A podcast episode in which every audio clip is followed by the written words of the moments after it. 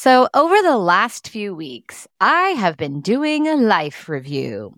It's exactly what you think it would be reviewing my life and looking for patterns. It was an idea that emerged after listening to a great podcast episode.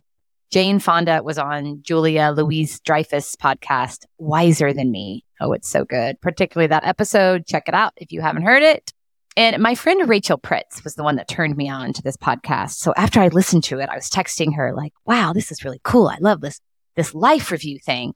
And the next thing you know, Rachel and I are doing our own life review. We pulled together a couple of different formats with some different questions and have been really getting into this retrospective exercise. I've literally gone year by year identifying pivotal moments, big wins, big losses, and reflecting on the impact of all of it, reflecting on the patterns. And through this review, I've recognized just how important my late 20s and early 30s were for helping me to recognize who I am. And that largely happened because of the people who came into my life during that time.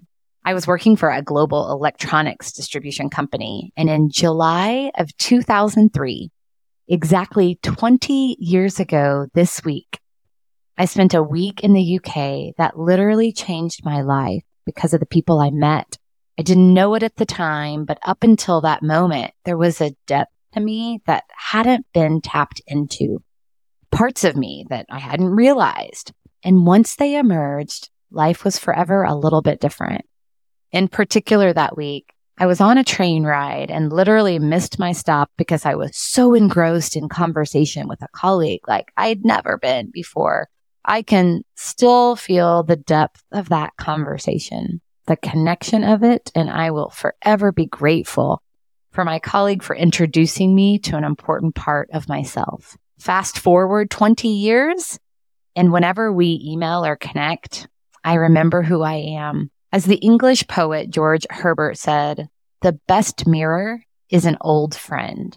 So here's to the friends in your life who remind you who you are. Tell them, celebrate them, prize them. Let's not take these important relationships for granted. They're sacred. So let's cherish them and recognize, recognize them for what they are, a mirror. What a great way to take care of ourselves and ultimately each other.